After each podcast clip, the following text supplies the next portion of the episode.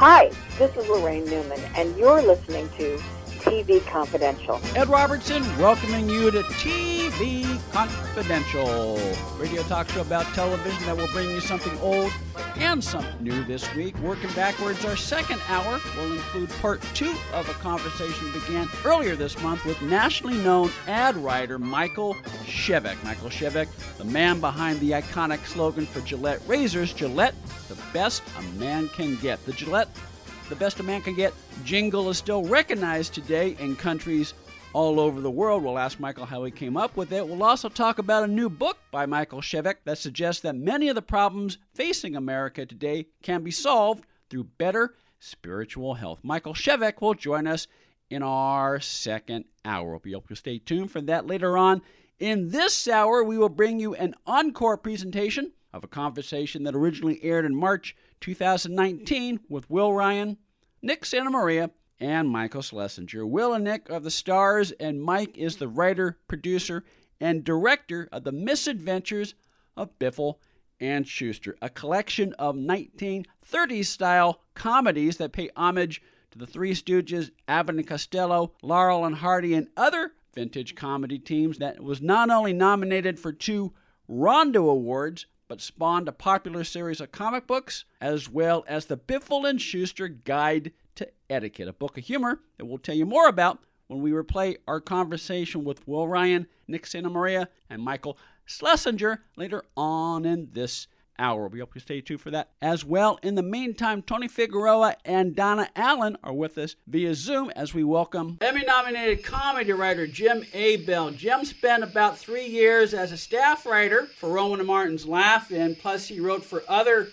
TV shows and specials during the 1970s, including Don't Call Me Mama Anymore, CBS special starring Mama Cass. He also wrote one of the first comedy albums recorded by Lily Tomlin. Plus, he wrote comedy bits for the Doobie Brothers that the group performed during their live Southern tour in 1973. We're happy to have Jim on our program today to talk about his comedy writing career and more. Jim Bell, welcome to the program. Thank you very much, Ed. It's nice to be here. I understand that you first got your foot in the door uh, of comedy writing as a result of a chance meeting with Harvey Korman that took place at Schwab's drugstore in Hollywood. That's that's true. It wasn't a chance happening. I went there looking for somebody to break, some way to break into television, and uh, the Carol Burnett show was one of my favorite shows to watch. And sitting there in Schwab's, I would drive from Litton Industries, where I was a technical illustrator, beat Pete over the hill and, and go into Schwab's because Schwab's was famous. This is how naive I was as a kid. Schwab's is where Lana Turner was discovered. and I thought, well, so, so a lot of people go there to, you know, it's, it's a Hollywood hangout place at lunchtime, I heard. So I went there. And of course, I was lucky. Harvey Korman and a couple of gentlemen were sitting at a booth, laughing it up and having a good time. And all the other people in there weren't paying any attention to him because they're used to celebrities. I was like, oh my God, what do I do? Do I? I'm not going to embarrass myself.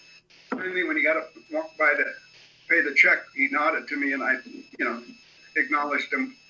And then when he got to the cash register, as soon as he handed her the credit card, I said, "Excuse me, Harvey, I'm a really big fan of you and the show. I'm an aspiring comedy writer, and I, I don't know where to send any material, how to break in. But if I could send you something, four or five quick one-line jokes, and you grade them." with a grade like ABC, you know, just like in school. But don't put your name or don't make criticism. Just just write the grade on each one of them. And I would don't send it in an envelope, put your name on it or anything like that. It'll be anonymous. And he said, well, that sounds pretty fair, actually. Okay, here's my card. And man, I was on top of the world right there. I sent him the material. And 10 days, I got a reply back from him, which is, I got your stuff. It's very funny. I showed it to our uh, our head writer, and he said, "Well, it is funny, and he's probably going to get a job before next season. But if we don't have our staff by next season, we will definitely hire him. Tell him that." So he told me that, and I was like, I was on top of the world. And so, uh, in the meantime, I uh, is, is, that too much information? No, that's no. no I, I, was that's just, amazing. I, uh, yes, it's it's amazing, and it's. I don't think that's something you could probably do today because no way. Well, I tried it today, but nobody was there. I think I think Schwab's is a Trader Joe's now. Yeah. Yeah, I, exactly. So a special came on, the Laugh-In special, and that's when I zeroed in on the idea. It was going to be a series, I heard. So there was a Laugh-In magazine started up by the Teen Beat and Tiger Beat magazine guy, and uh, so I wrote a bunch of stuff, and I got an appointment with uh, George Akins, who was the head writer of the comic book. I was that was going to be great for me if I could get the comic book job of Laugh-In Comic. Took it to George Aiken, and he looked at it and he said, "Hey, you know what, Jim? I know Paul Keyes. He's the head writer and producer of Laugh-In, the real magazine, the real show, not the magazine. I'm gonna, if you want, I'm gonna give him a call and tell tell him he should uh, let me send him some stuff." So I I said, "Sure." So he called, and uh, I I mailed the stuff to him to uh, Paul Keyes. So about a week went by and I hadn't heard anything, which I figured must be a lot of people sending stuff trying to get a job. And so I called him up, and when the phone rang there, it was uh, answered by gal Layla Matthews, Paul Keyes' secretary. She said, Mr. Keyes' office, Schlatter Friendly Productions, George Schlatter and Ed Friendly. Hi, what can I do for you? And I said, well, I'm Jimmy Abell, Jim Abell. She goes, Paul, yells into the inner office, Paul, it's, it's Jimmy Abell like she was making, I thought she was making fun of me. Like, oh, stop. And so he comes out of the office and he goes, get in here, kid. He said, we are just across the street from Schlatter Friendly Productions, and I know it's a restaurant you referenced the other day. It's a smokehouse. The smokehouse, the yeah. smokehouse, yeah.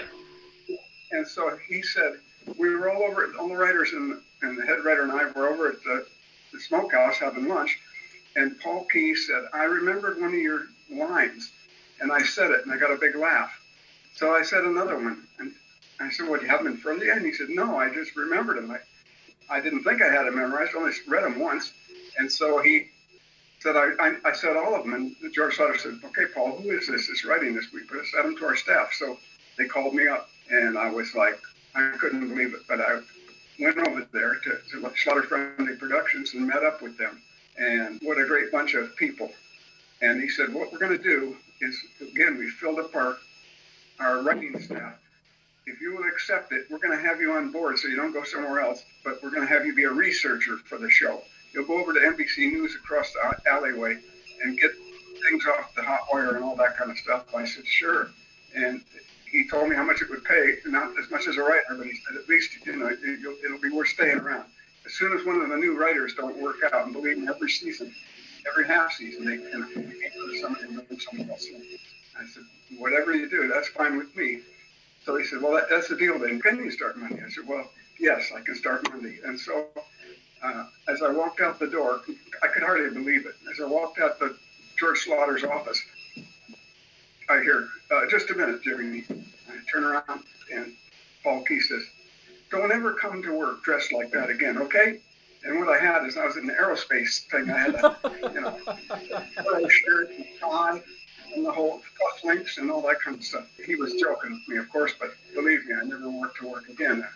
The suit and the tie. Jim Abell is with us via Zoom today, along with Tony Figueroa and Don Allen. Jim Abell, longtime staff writer for Rowan and Martin's Laugh-In. It sounds like it was a very welcoming, laid back environment to work in, although we've talked about this many times on the on the show. Laugh-In itself it was a 60 minute show that had like two hours of material edited in every week. So I can see why they went through a lot of writers every half season because that's a lot of ideas to, to come up with every week. Also, the content of Laugh-In was very different than the Carol Burnett show or even the Smothers Brothers show at that time because it was so fast. And yeah. was it considered counterculture? Well, there was a lot of protesting going on because of Vietnam War, and uh, Nixon was president. So there was controversy. Smothers Brothers really took the lead first, but we overpowered them because we did a lot of crazy stuff they didn't do. And so I used to go over there and get the news feeds, which would be looked at by the writers. Hey, we can make a joke out of this. We can make a joke out of that. And so that was great. And one day, but I kept writing stuff and turning it in. And so one day Paul came over to my little cubby hole and he said, Darn you, Jim, you got us in trouble. And I went, Oh my God. I mean, I took everything serious. You know, I didn't think people joked like that about careers. But anyway, I said, What's, what's up? And he said, Well, we like so many of your bits, this last group you turned in. We put them on the taping schedule and you're in the writer's credits. Congratulations. And I was like, wow. I had a, a small son at home and, and my wife, and I called her on the phone. It was like, we're going to celebrate. And we did. And uh, so that's how that started. What were some of the typical news items that you would take off the wire? And I imagine this was the old rip and read UPI AP machine. It, it was, exactly. And some of them you couldn't make a joke about. For example, I remember when the, the Kent State shootings happened. Mm. And so George said, We'll give it a try, you guys, to all the writers. It's not a joke, but we seem to need to say something about it. And uh, I think we wound up doing a couple of remarks, but we had Gary Owens go, There's a, a score, a sports score just in. Kent State, four, and the National Guard, zero. oh, oh brilliant. Ouch but it's not something you want to put a laugh track on. Right. Which brings a point about laugh tracks that I'd like to mention. Before I even started writing television, I'd be watching TV, there'd be a joke, which I didn't think was very good. My parents didn't laugh, or if I was married, my wife didn't laugh, I didn't laugh. But they had a great laugh track. And I thought, I want to see the show they recorded this laugh track from. And I'll bet you money it was like I Love Lucy, who got good, strong audience laugh but was courageous enough to do a live audience. Laugh-In did a live audience too in Studio 4 of NBC. There was plenty of room for all the stuff, and then room for about 250 tourists. Really, we called them the blue hair set because we were young and they were old.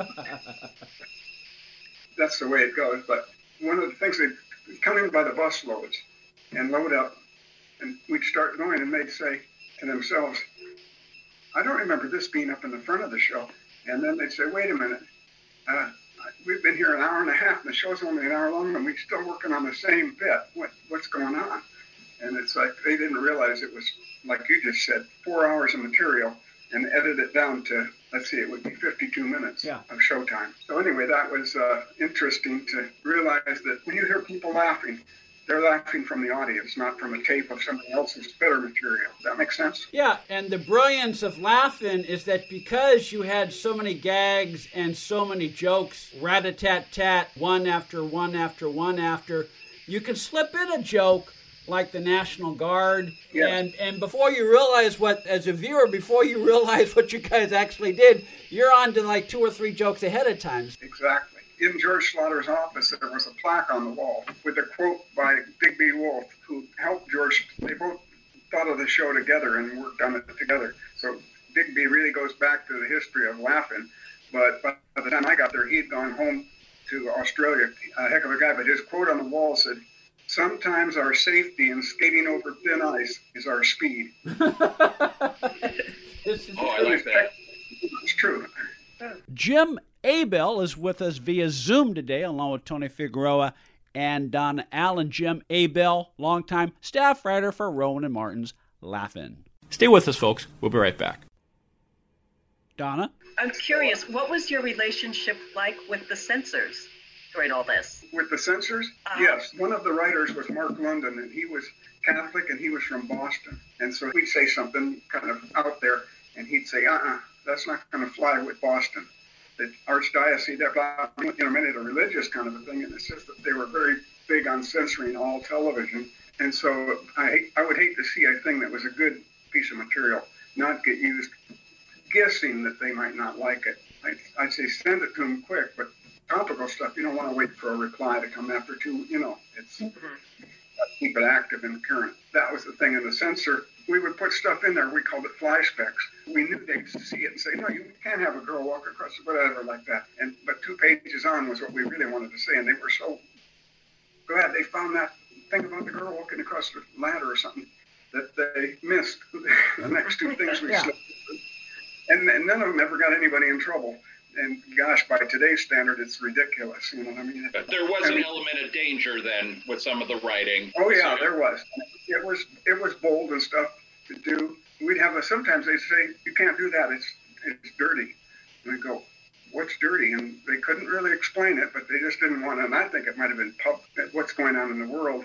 They didn't want to state what their position was. So we came up with a Dan Rowan played General Bullwright. I don't know if you ever saw that, but in the full outfit of a four-star general, he looked very. He did. He looked very impressive. He's a very smart guy, and uh, I always like that, you know, because we heard that not only did the hippies like it, but the guys in Vietnam fighting could hardly wait to get the show because of the cute girls like Goldie dancing in a bikini with stuff written all over her body, but also topical stuff that affected them where they were. I remember there were times Dan Rowan would just deliver a straight line in the mix of all the comedy. Yeah. And uh, one time, I mean, because we always give Tommy Smothers so much credit, but there was one time it was, uh, I think it was a Christmas show, and there was a, you know, joke, joke, joke, joke, joke, and then Dan with his pipe just goes, how about this year uh, we have all the troops come over to Burbank and stay at Bob Hope's house for Christmas or something like that. And I mean, he delivered it very straight, and I think he went to commercial right after that. And I thought this was brilliant, and only Dan Rowan could pull it off. Yeah, I'll tell you one thing: the Smothers Brothers had this thing about "Mom liked me best" or "liked you best." You know, do you remember that? Uh, yes. Oh the yeah. Smothers, when they're they're doing their monologue, but one would turn to the other and say, "Mom liked me best." Mm-hmm. And that kind of stuff. Well, Dan Rowan and Dick Martin couldn't do something like that because Dan actually never knew his mother he was left on the train in 1934. People in the Depression couldn't they couldn't feed their family, so they put him in a basket and get on the train and leave him on the train and get off knowing somebody would take him. And that's his pretty much his story. When you mentioned the mother's brother, that was one of their strong bits. Mother always liked. But that, that touches on something I'd like to ask you. Did you work with or did you consult Rowan and Martin for like the material they would perform at the top of the show and at the various parts? Yeah, yeah, and then we'd have a read through. Nothing's shot yet. It's it, first there's a read through. We go in the room there and they sit right, right across the street from the restaurant that we were talking about, the smokehouse, mm-hmm. and uh, we'd run through the stuff. And now Dan and Dick probably couldn't be there, especially not both. They were busy, mm-hmm. but their representative, somebody with the production company, was looking out for them, and so we never got upset with their criticism or changes. They were they knew the business of television better than we did. So Ro- Rowan and Martin were active participants in the writing. They weren't, uh, which which makes sense because they're comics themselves, and so they would probably yeah yeah. So and I, I would imagine they would they would welcome the opportunity to work with you and the other writers. No, they they'd like it if they could, but they they really were busy doing yeah. all kinds of stuff, which was half promotion of the show and half you know the opportunities that they, they got now that they had the number one show on mm-hmm. television. And we used to get notes from people saying, uh, you know, like this, I'm picking a name here, Sandusky, Ohio. Please move your show to another night instead of Monday night at 8 o'clock, because that's when our city council usually meets and nobody shows up anymore. Yeah. wow. didn't have portable TVs. Yeah, wow. And, and, that's the truth. That's I, I could say I was bragging, but the Nielsen's show that yeah. we had 40 to 70 million people a week watching. And by the way, it aired in and I like this because I got residuals from it from Australia, England, Germany, Japan. One thing I liked when I heard that Japan, they didn't want it with subtitles in Japanese. They wanted it in English. But this is the language they wanted to learn, the way we were messing around and doing stuff, you know, sock it to me and all that stuff. Uh, I thought that was pretty cool that you could actually, in a small way, affect a culture of a whole entire country. And you mentioned residuals. Our friends at Time Life recently re released the entire, all five and a half seasons of Laugh-In on DVD. Uh, so I would imagine you're getting. Excuse me, I, I got to go check my mailbox. a Brinks, it'll be a Brinks truck. It's embarrassing when the Brinks truck back in my garage. Jim Abell is with us via Zoom. Jim began his career in television and as a comedy writer, writing for Rowan and Martin's Laugh-In. Tony Figueroa and Donna Allen are with us. We hope you'll stay with us when we continue our conversation with Jim Abell here on TV Confidential. Story Salon is Los Angeles' longest running storytelling venue. We have live shows every Wednesday in Studio City, as well as solo shows, podcasts, CDs, and several books. Los Angeles Daily News calls Story Salon Gemstones of Narrative. Something new, funny, astonishing. Sunset Magazine says Tales tall, tragic, and tantalizing. All of this makes Story Salon one of the most eclectic entertainment experiences available. You can learn more about us by going to our Facebook page or by visiting our website at www.storysalon.com. Accredited by Guinness World Records, welcome to Archival Television Audio Incorporated, a peerless TV soundtrack archive preserving the audio from television's first three decades, the 1950s, 60s, and 70s, the golden and silver age of television. For more information, go to atvaudio.com. Be part of our conversation. If you like what you hear, have thoughts on this week's program, or have an idea for a future edition of TV Confidential, we'd love to hear from you.